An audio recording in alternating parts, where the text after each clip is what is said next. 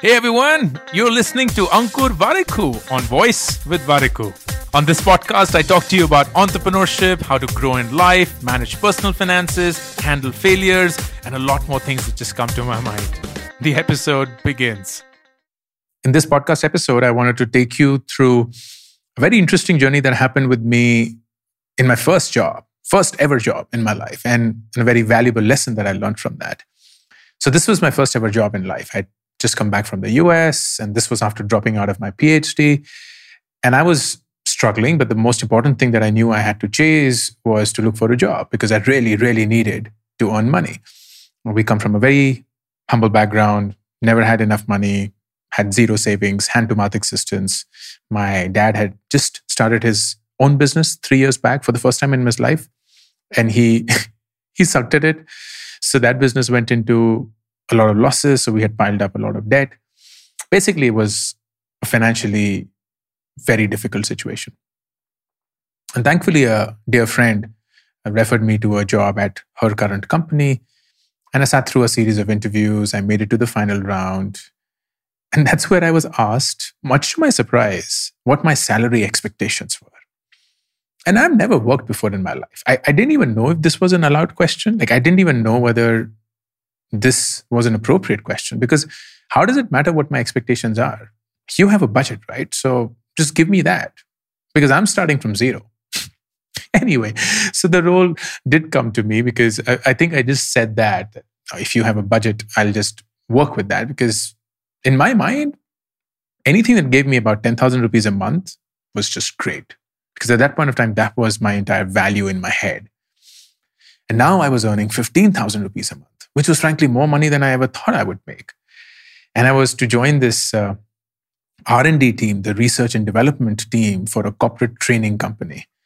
So what the role was we we used to get a mandate from a client and that was around a training need. So let's say I want to go through soft skills training for my executives, something like that. And we would have to then research about it extensively and then develop the training curriculum that would then be imparted through our trainers to the client.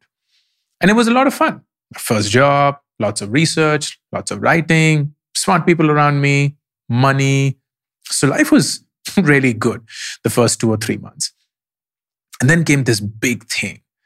One of India's biggest FMCG companies, I wouldn't name who it was, they wanted us to design a sales training program. And this sales training program would be for their field staff.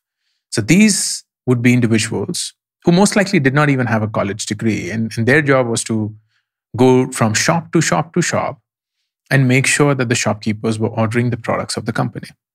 This is a fundamental way an FMCG company works. So, this is called the on ground or the field sales team. And our job was to design a sales training program for that. I was given this project and I had no idea where to even begin.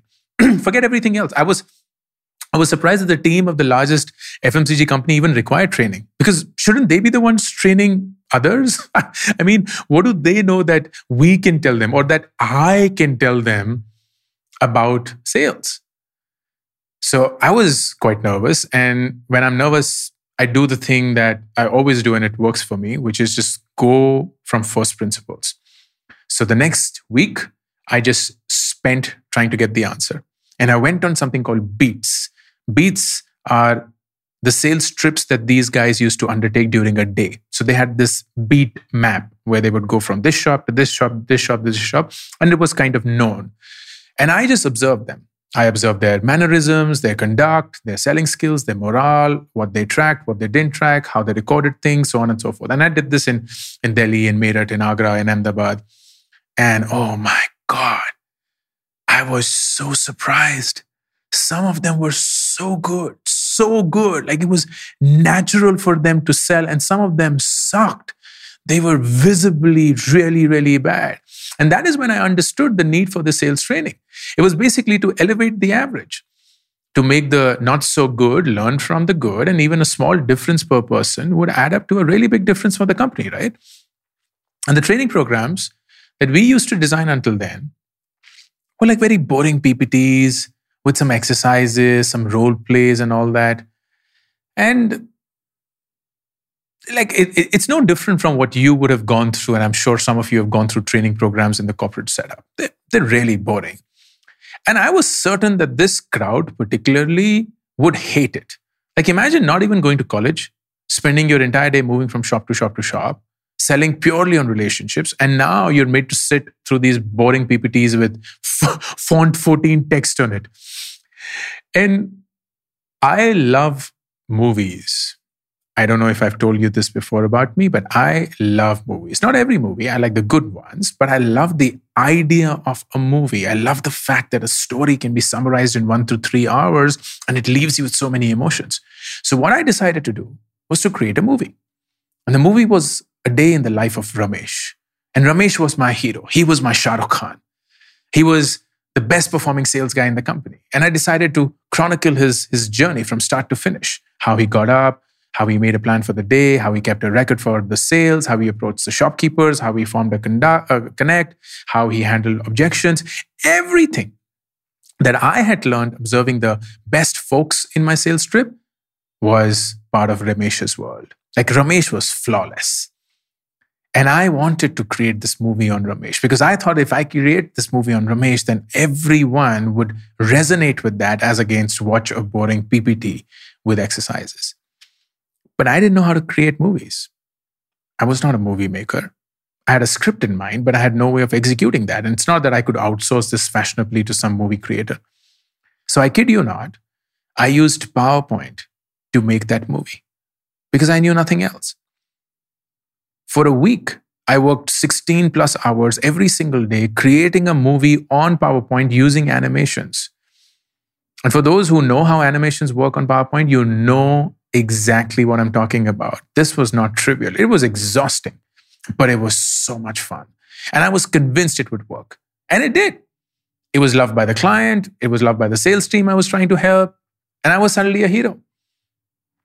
But then something very weird began to happen.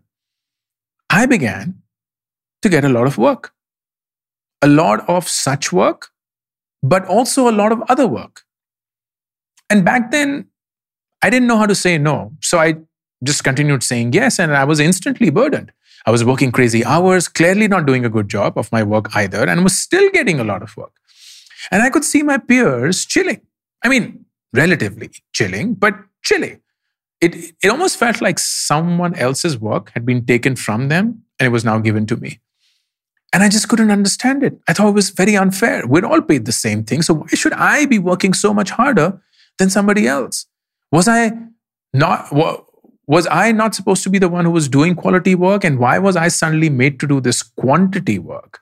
So I was super frustrated and I set up a meeting with my manager and I was livid. I was genuinely very very angry.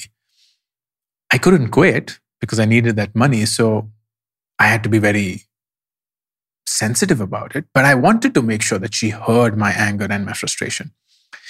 And she did. Like while I was blaming everybody, I was venting, she was patiently listening.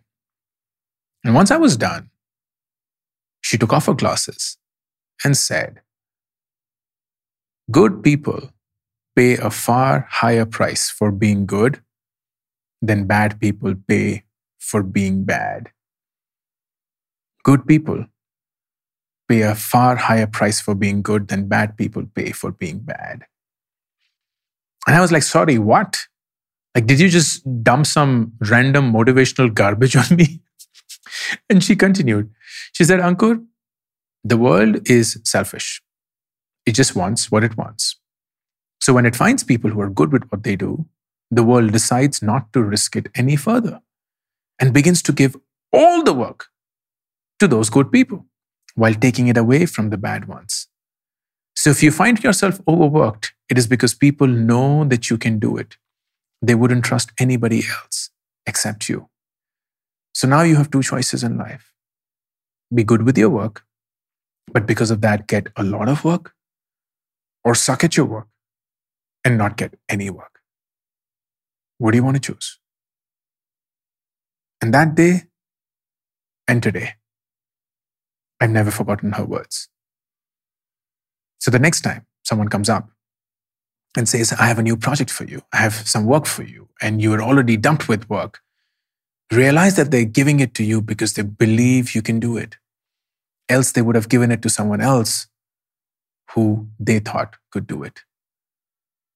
Only responsible people are given more responsibilities. All the best. Thank you for listening to this episode of Voice with Warikoo. To be notified of upcoming episodes, be sure to subscribe and follow the show on this app right now. Also, don't forget to rate and review the show because that just feels nice. Thank you.